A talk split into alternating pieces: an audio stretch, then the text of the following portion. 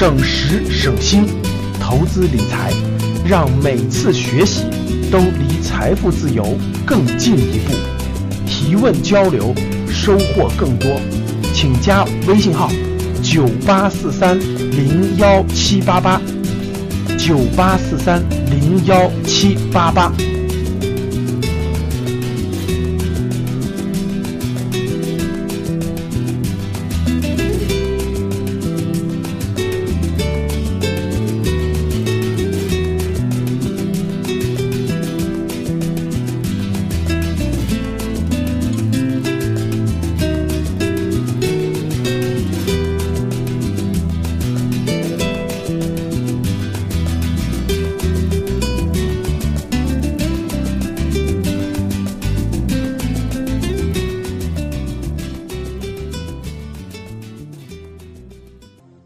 阶段，我把投资分了三个阶段，各位啊，第一个阶段是小学阶段，第一个阶段是小学阶段，小学阶段是什么？就是基金。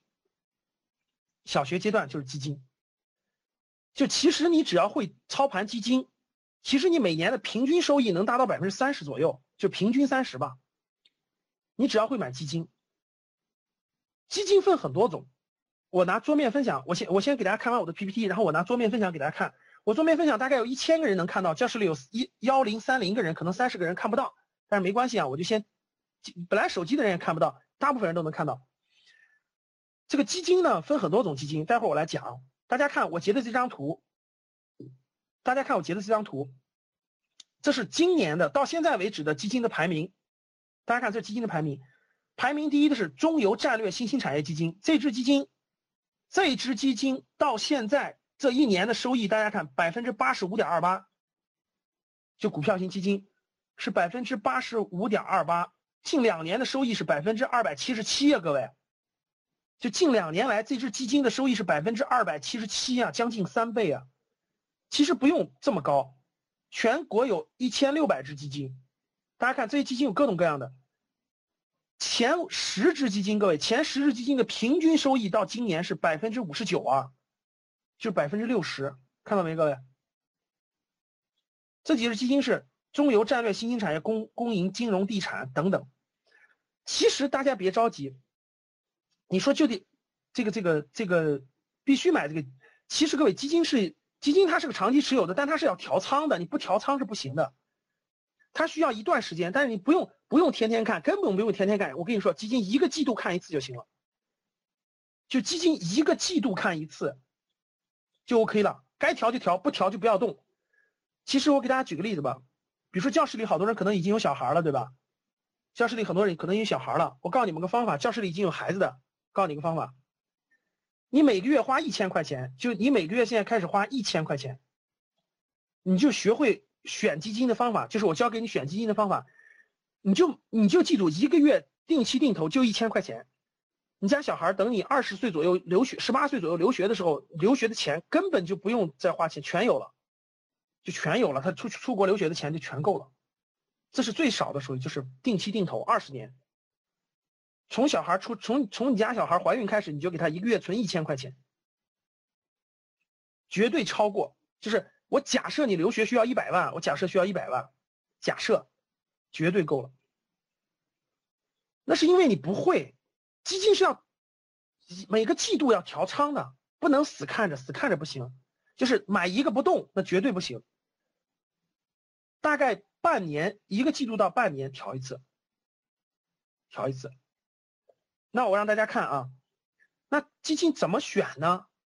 其实有各种各样的方法，有很多个指标，有很多个指标，但是它不复杂，它其实一点都不复杂。调仓什么意思？就是。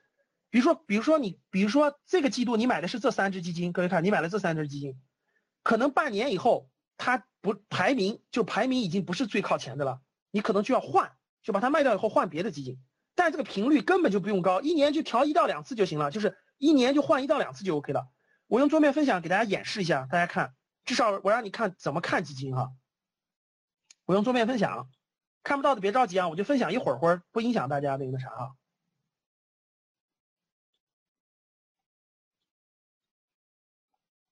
肯定教大家点东西啊！大家看，你打开东方财富网，因为东方财富网是大家知道，东方财富网是个上市公司，你们知道吗？我让你看东，我让你看东方财富网的这个东方财富，我让你看东方财富网过去两年增长了十倍，你知道吗？东方财富网，大家看东方财富网，东方财富网的最低点在二零一二年两块钱不到，现在你们知道多少钱？二十七块钱，看到没？大家看到没？东方财富网。两年以前，二零一二年，大家看这个点，二零一二年十二月，二零一二年十二月七号是一块九毛九最低点，一块九毛九，两块七一直是它的低点。今天你知道是多少钱？二十七块钱。为什么？正好赶上这个整个这波牛市不是翻翻起来了？整个东方财富网涨了十倍，十倍啊！整个是东方财富网啊。好了，不说东方上，看这儿。东点开东方财富网以后，看天天基金网上面有个天天基金网，看到了吧？点一下，天天基金网里头有很多基金的信息。我先教你最基础的，点基金排名，点基金排名。所以大家看，全国有基金就全出来了，一千六百三十五只基金，看到没？股票型基金是干嘛的？就是他买的都是股票，就就是就是这些基金，你买完基金以后，基金是什么？先说一下基金是什么，没解释，sorry。基金就是你把钱汇总到一个池子里，然后由基金的这个操盘的这个基金经理帮你去买股票，大家听懂了吧？然后利益分配，基金公司拿百分之二十，收益的百分之八十给出资人，这就叫做基金。我重复一下，各位大家听好，什么叫做什么叫做基金？基金就是老百姓把钱购买了这个基金基金池。然后由专门的基金公司聘用专门的基金经理去操盘，就帮你操盘。然后每年有个百分之二的，大家听好了，每年有个百分之二的管理费。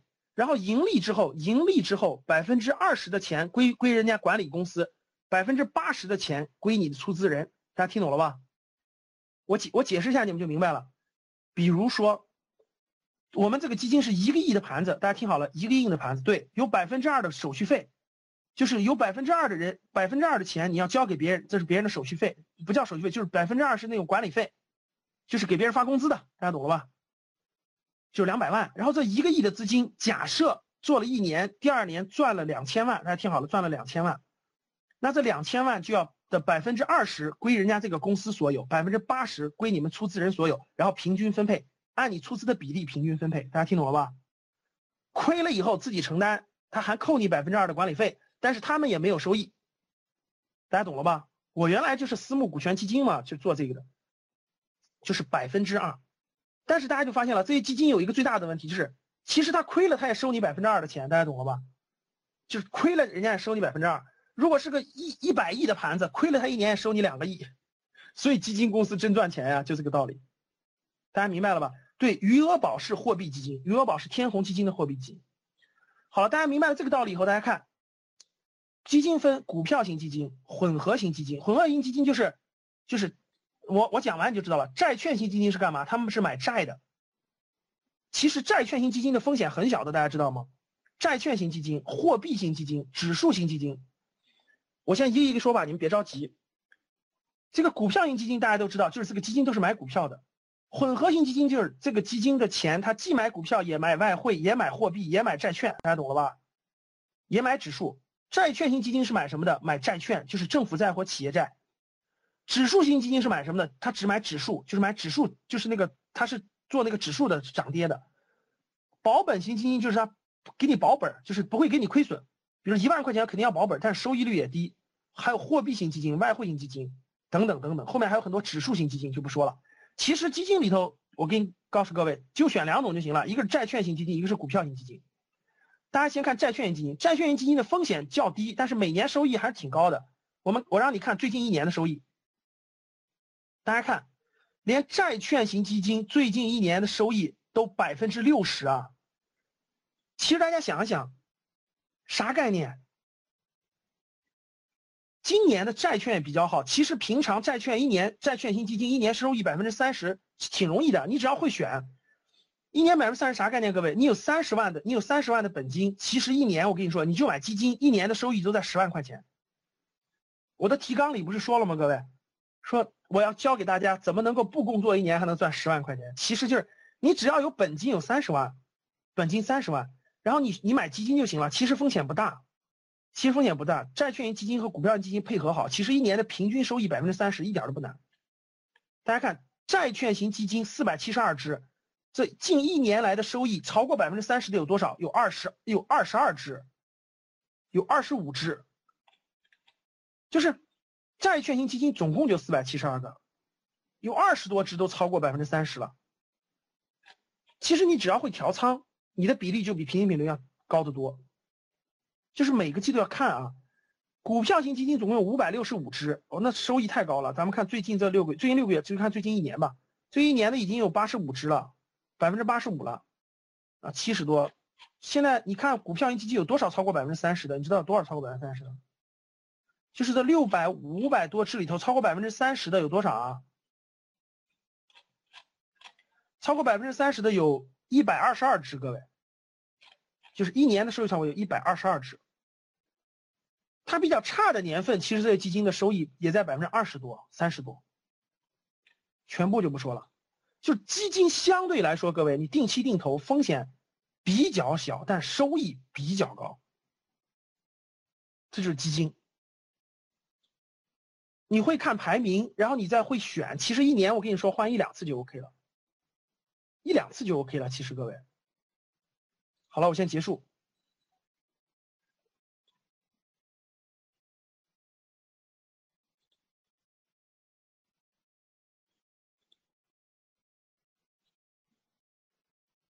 不是基金有两种投资方法，第一种投资方法就是你有资金，比如说你有资金本额，你有你有十万块钱，你有二十万，你有三十万。第二种就是定期定投啊，其实你教室里的大部分人都是刚毕业不久的，你们就应该用定期定投啊，就是每个月投五百，投一千，每个月投五百，投一千，就每个月投五百，投一千。怎么调仓？一句话说不清楚，这就是我的投资班要给大家讲的内容了。我先说，我先把这个讲完，各位。所以说，投资的小学阶段就是基金，就是基金。你只要会了基金，其实你不要太担心，每年你的资产升值大概在百分之三十左右。平均情况其实是不难的，只是很多人不会也不学，然后你们发现没发现，大社会大众基本上，你们发现没有？你身边的人给你抱怨一句，你就不去学了。比如身边的人，你本来想去学，你本来想去投资基金，是吧？说，哎呀，基金那个东西亏钱的，不要做。你发现没发现？你就你就不去做了。其实你根本就不知道，那是智慧的东，那是不同的人根本就不一样。投资的中学阶段是什么？我把这个讲完，各位啊，我再告诉你从哪去学。投资的中学阶段是什么？投资的中学阶段是房产。我问你们，你们觉得未来房地产还有没有机会了？房地产其实一样有，不是没有啊，只是不像过去一样随便买个破房子都能升值了啊，一样有，哪有？哪有？五分钟我就说完了，我今天给你们点干货中的干货，好不好？各位听好了，房房地产最重要的指标是什么？各位，房地产最重要的指标是什么？房地产最重要的指标是人气儿，是人气。因为再好的房子盖的再好，如果没有人，就人不聚集的话，它一分钱都不值。只有人气聚集，房地产才有价值。未来十年，中国真正的聚集人气的地方是什么？是什么地方？你们说了很多什么开发区啊，什么老师今天国家批了个这开发区，批了那开发区，什么什么农村城镇化，这些都是虚的，你根本就不着地儿，你根本就看不见人在哪儿。真正的人在哪儿？真正的人在交通线的旁边呀。未来五到十年，中国最好的人口房地产最好的机会就是地铁的大规模建设，因为地铁将大规模的改变中国几亿。白领的出行方式，大家能听懂吗？只有这一点把握住了，你才能知道未来十年白领都聚集到了什么地方，才能知道他们聚集到了什么地方。那未来，国务院批了二十二个城市七十九条地铁线，总投资是八千多个亿，还不够我们资本市场一天的流量呢。所以说，为什么说大学阶段是资本市场呢？那资本市场每天呢，真是太有意思了，上万亿的流动，你你地铁盖这么多才八千多亿，小儿科，所以叫中学阶段啊。到二零一五年，我国建成后轨道交通线达到一百五十八条，总里程四千一百八十九公里。地铁线沿线的商铺，或者是一些核心的住宅都会有价值，因为建地铁的城市基本有个标准，人口超过五百万。好，现在我问几个问题，先捋捋思路哈。第一，听好了，我问三个问题。第一个问题，你们认为，在北上广深这样的核心城市，地铁沿线的商铺或住宅的价格贵不贵？贵不贵？贵的打一，不贵的打二。打完了吧？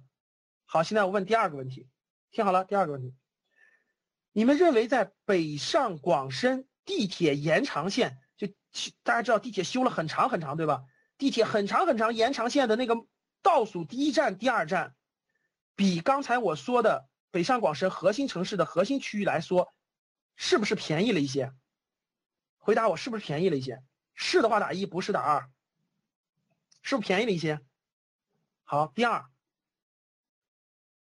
中国有二十二个城市将修地铁。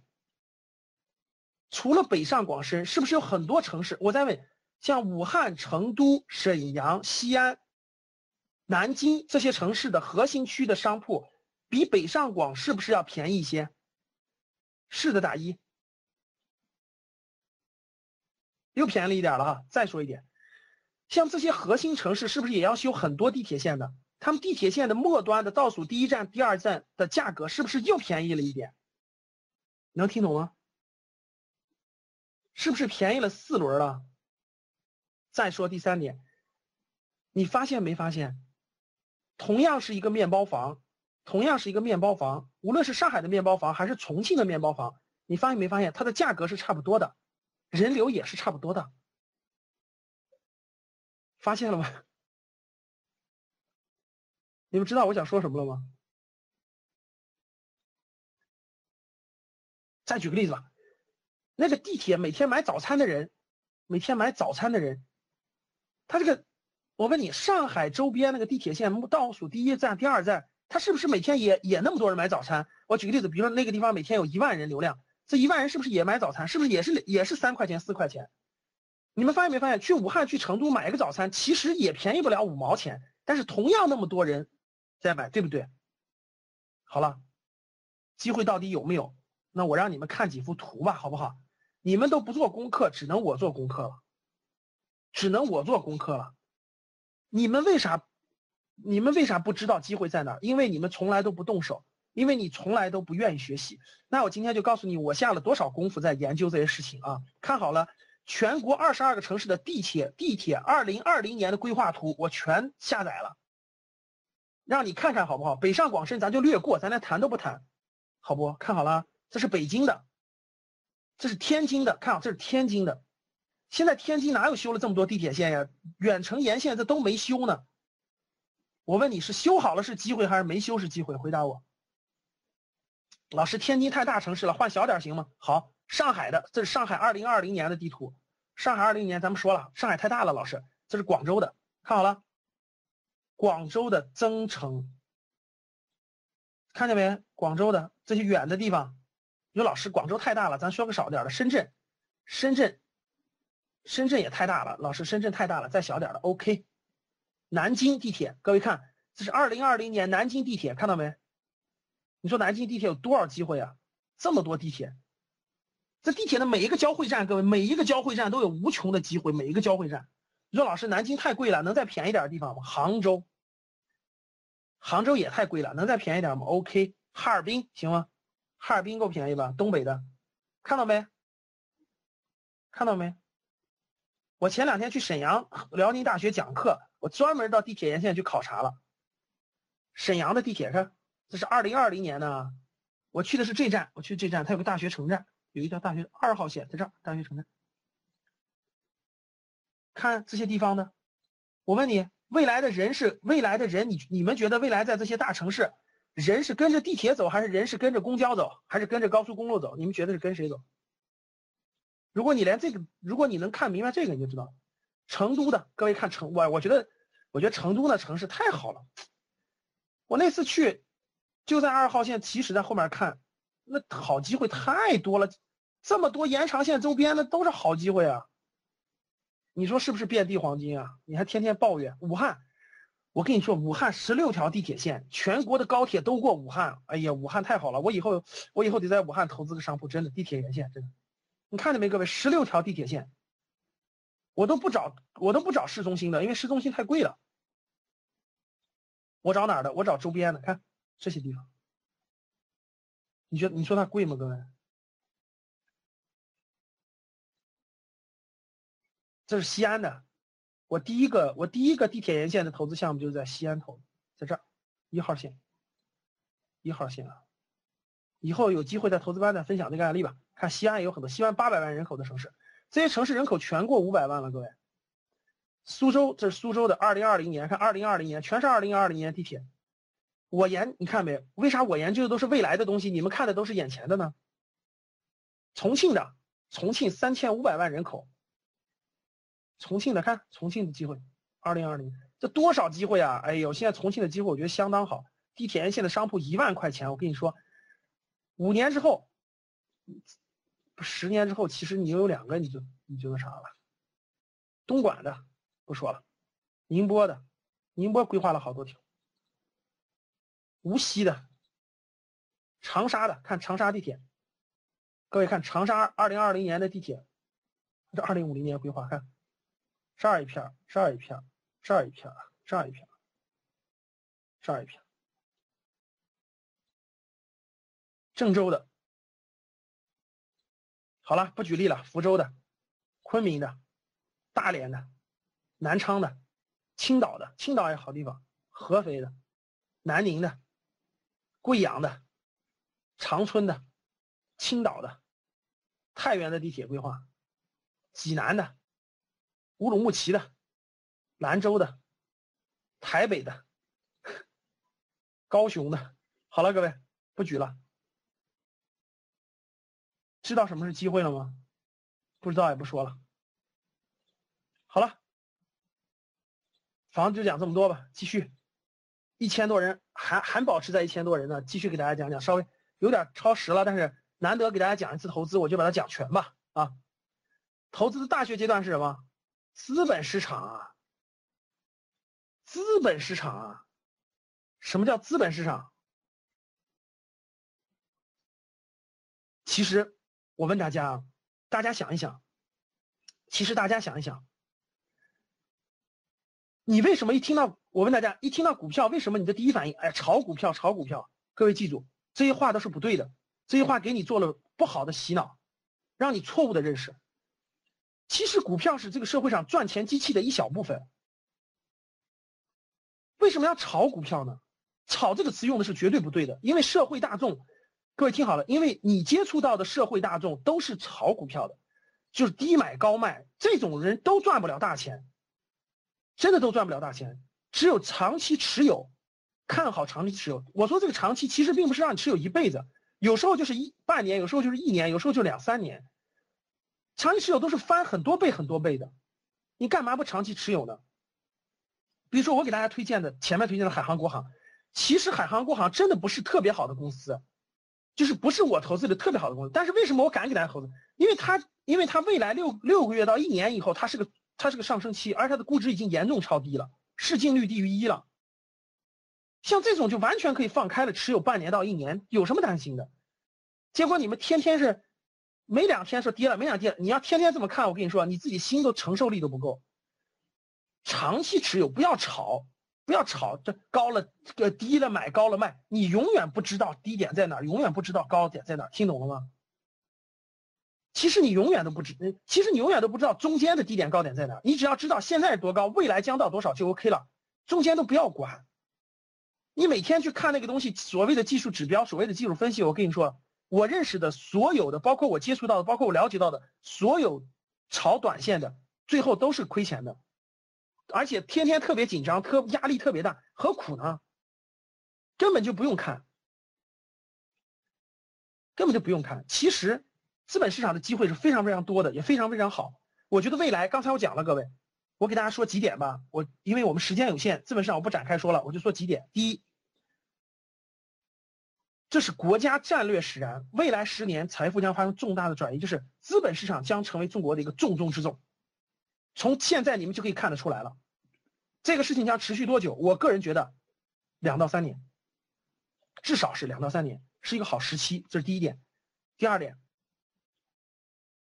这个未来中国将有非常多好的公司回到中国上市，就是从美国，比如说现在的七天酒店呀、如家呀、汉庭，还有很多很多好的公司，未来都能在中国上市。就像万达影院这样的好的公司，其实会非常多的在未来。而且国家将会用注册制，你们不明白注册制和那个那啥审核制，因为我做投资的，我很明白，这个机会将会全面放开。虽然有很多企业将会一文不值，各位听好了，未来的市场不是说你随便买都能挣钱的，不是随便买都能挣钱的，就跟就跟香港股市一样，香港股市也是好公司特别好，差的特别差。未来中国的资本市场很很多很很多股票会跌了几分钱，但是很多也会涨到你不敢想象，这就是机会。这就是其实就是很好的机会，所以其实我并不建议你们马上，但是我觉得至少这一波你应该学习，哪怕你拿一点小钱学习，我觉得对于你未来第二波、第三波，你才会有这样的智慧。这是资本市场啊。其实大家要理解我的意思，我并不是鼓励大家，你说教室里我们的格局的学员，你们都进股市吧。其实我只最差最差，我觉得其实你可以学习了，开始你拿个虚拟账户开始学习了，就这么简单。我觉得你能学到很多东西，因为每一家公司的上市财报，每一家公司的半年报、季度报都是非常非常好的学习财经知识的最好的教材。我觉得他们的教材远远比你写。大家都知道，我们格局让学员写行业分析报告，其实行业分析报告最好的一个来源就是上市公司的年报和财报，还有半年报。你能把那个看懂了，你就真的知道他们怎么赚钱的了，你就真的知道财富怎么流动的了，就这个道理。所以，简单说这些。资本市场时间原因，我就不展开了。那个投资的三大天条，我得说一下，各位，投资的三大天条，第一个，大家认真听。第一个，绝不借钱投资，这一点大家必须记住。绝不借钱投资，记住我的话，就是你有你有一万块钱，你就拿三千块钱做投资，没关系。你有三万块钱，你就拿一万块钱。或者你没有多少钱就开虚拟盘，记住我的话，绝不借钱投资。因为很多人可能会说了，说老师，我我我能借到钱，我借钱投资，然后我我不就赚的更多了吗？赚了钱以后我再把那个还给别人吗？你你你想的特简单。因为再好的市场它也有，各位听好了，没有人是神仙，世界上没有百分之百的事情。我举个例子。你说今天的中国资本市场在未来半年、一年就没有风险了吗？我可以跟各位说有，但是这个风险是我们能把控，不是我们能把控的。我给你们举个例子吧。未来我觉得中国资本市场受到重大影响的只有一个不可控因素，你们知道是什么吗？就两个不可控因素。第一个是钓鱼岛问题，中日擦枪走火；第二个问题，我觉得今天可以看得出来了，就是台湾的民国民党失败。民进党胜利这件事非常危险，因为如果万一台湾要台独呢？但是这种事情呢，又不是我们可控的，大家听懂了吗？这些不是我们可控的，所以说并不是说，就是一定有有些事情是超出所有人的控制之外的，甚至习大大，大家听懂了吗？就是我们在大方向上一定是相信习大大的指引的，但是甚至是有一些特殊的因素，比如说美国和俄罗斯突然。或者我举个例子，比如说，比如说乌克兰爆发了严重的战争等等，就是有些事情是我们不可控的。这个投资世界没有百分之百的事儿，你们听懂了吗？就是没有百分之百的事儿，你不能说是百分之百的事儿。各位听好了，没有百分之百的事儿，所以说你不，你们不要不要抱有幻想。所以各位记住，不要借钱投资。我一直坚信一个理念，大家听好了。靠自己的收益，靠自己的钱，同样可以实现财务自由，没有必要借钱，特别是投资这件事儿，所以不要借钱投资啊！融资融券就是投，就是借钱投资，不能做。为什么不能做？我刚才讲完原因了，因为有些核心的宏观因素我们不可把控。那我这就叫做投资有风险，大家听懂了吧？那我再解释一下为什么不能借钱，因为不借钱，你的风险可控。我举个例子，比如说你投一万块钱，哪怕赔光了，一分钱不剩，你是不是还你是不是也就一万块钱？大家能听懂吧？但是借钱可不是那样的，借钱的话，你借了两万块钱，很多人的借钱是有是有利息的，大家听懂了吗？是有利息的。你听好了，比如说你借了十万块钱投资，结果投资失败了，这个钱没有了。如果没有利息还好，你你还本本金。大家想想，大部分借钱是有利息的，要不就是有人情的，有利息你怎么还？各位，一年百分之十的利息你怎么还？那就变成利滚利了，大家懂了吗？配资借钱更不行了，刘红椒，金斧子借钱就是融资融券，千万不要，千万不要，我提醒过了啊。如果你融融配资借钱就是有利息的。一旦亏进去以后，你就要不断的还利息，不断的还利息，直到你还清为止。虽然它不是高利贷，但是你也同样要背上不可预见的债。什么叫做不可预见的债？就是永远没有底线。大家记住我的话，投资的天条的第一条就是永远做有底线的投资。记住我的话，永远做有底线的投资。如果你根本就摸不清楚底线，就这件事做完了根本不知道底儿在哪儿，对不起，别做。能听懂我的话吗？能听懂的打一，就是这个事情最差最差能到哪儿，必须考虑清楚。如果最差最差不可控，千万别做，不管是什么事情，就跟你们的打工、你们找工作、你们做任何事情都是一样的，就是最差最差到什么地步，先考虑明白。只有这件事明白了，才能做投资，要不然别做。听懂了吗？回答这句话的人根本就没懂，没明白我什么意思，就是要谨慎，是吧？谨慎这个词跟没说一样，你知道什么叫谨慎吗？就是最后的底线，你一定要清清楚楚、明明白白，能够陈述，千万不要做 没有底线的事儿，就那个底线永远说不清楚，听懂了吗？比如说你背上利息以后，你就永远说不清楚这个事情的底线在哪儿了，明白了吧？对，一定要自己的余钱理财，听懂啊？第二件事。坚持长期持有，不做短期买卖。嗯，不要做短期买卖啊！就是你听好了，不要买了，明天卖，后天卖。这样的话，你短期你说我没经验，就就是做一做，感受感受无所谓的。但是长一定要做长期，不要做短期。这个这个到底多长是长期，多长是短期？这个我跟你说没标准，这就叫做难就难在这儿了。什么叫做长长短期？我个人觉得啊，六个月以上。六个月以上就可以算作一个小长期了，六个月以内都算短期。这要看情况，这要看具体的情况。有时候一年就叫长期，有时候两三年叫长期，其实有时候是五年叫长期。大家能听懂吧？五年叫长期。有有的就是有的就是这个这个这个这个半年都叫短期。我个人觉得啊，我个人意向，各位最少最少。就这个这个没标准，但是我想说的就是，你要么就长期持有，要么就别持有，真的。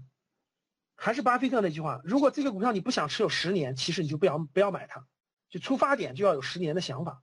但是你不一定真的持有十年，可能两三年、三四年就卖掉。我现在持有很多股票，说实话，我都是看五年的，我都是看五年的。我可能中途会卖掉，可能它涨到那个目标价了，我也不想持有，我就卖了。但是。我至少能看到五年左右它会什么样，我才会买，要不然我就不会的。第三个，投资有风险，对自己的决策负责，自己承担这结果啊。如果以后我跟你说，以后我讲投资课，如果教室里某个人再来一个，老师跌了跌了跌了，经常跌了。如果这个这个啊，甚至还抱怨，老师我就是听上你的所以买了，说跌了，我只要出现一次，以后你就是黑名单了，你再进不了我的投资课了，听懂了吗？不是不允许你抱怨，是。你必须记住这句话：投资有风险，对自己的决策负责任，对自己承担结果。如果你没有这个，如果你这方面不成熟，你就不要参加投资课。别的课欢迎你，真的，生涯决策、新媒体营销都欢迎你。啊，他不是信不信我的问题，你必须知道有风险。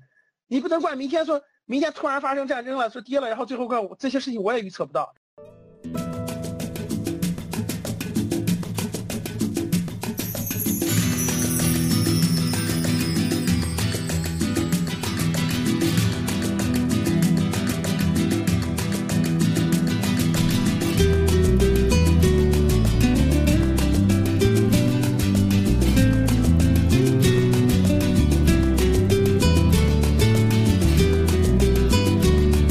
省时省心，投资理财，让每次学习都离财富自由更进一步。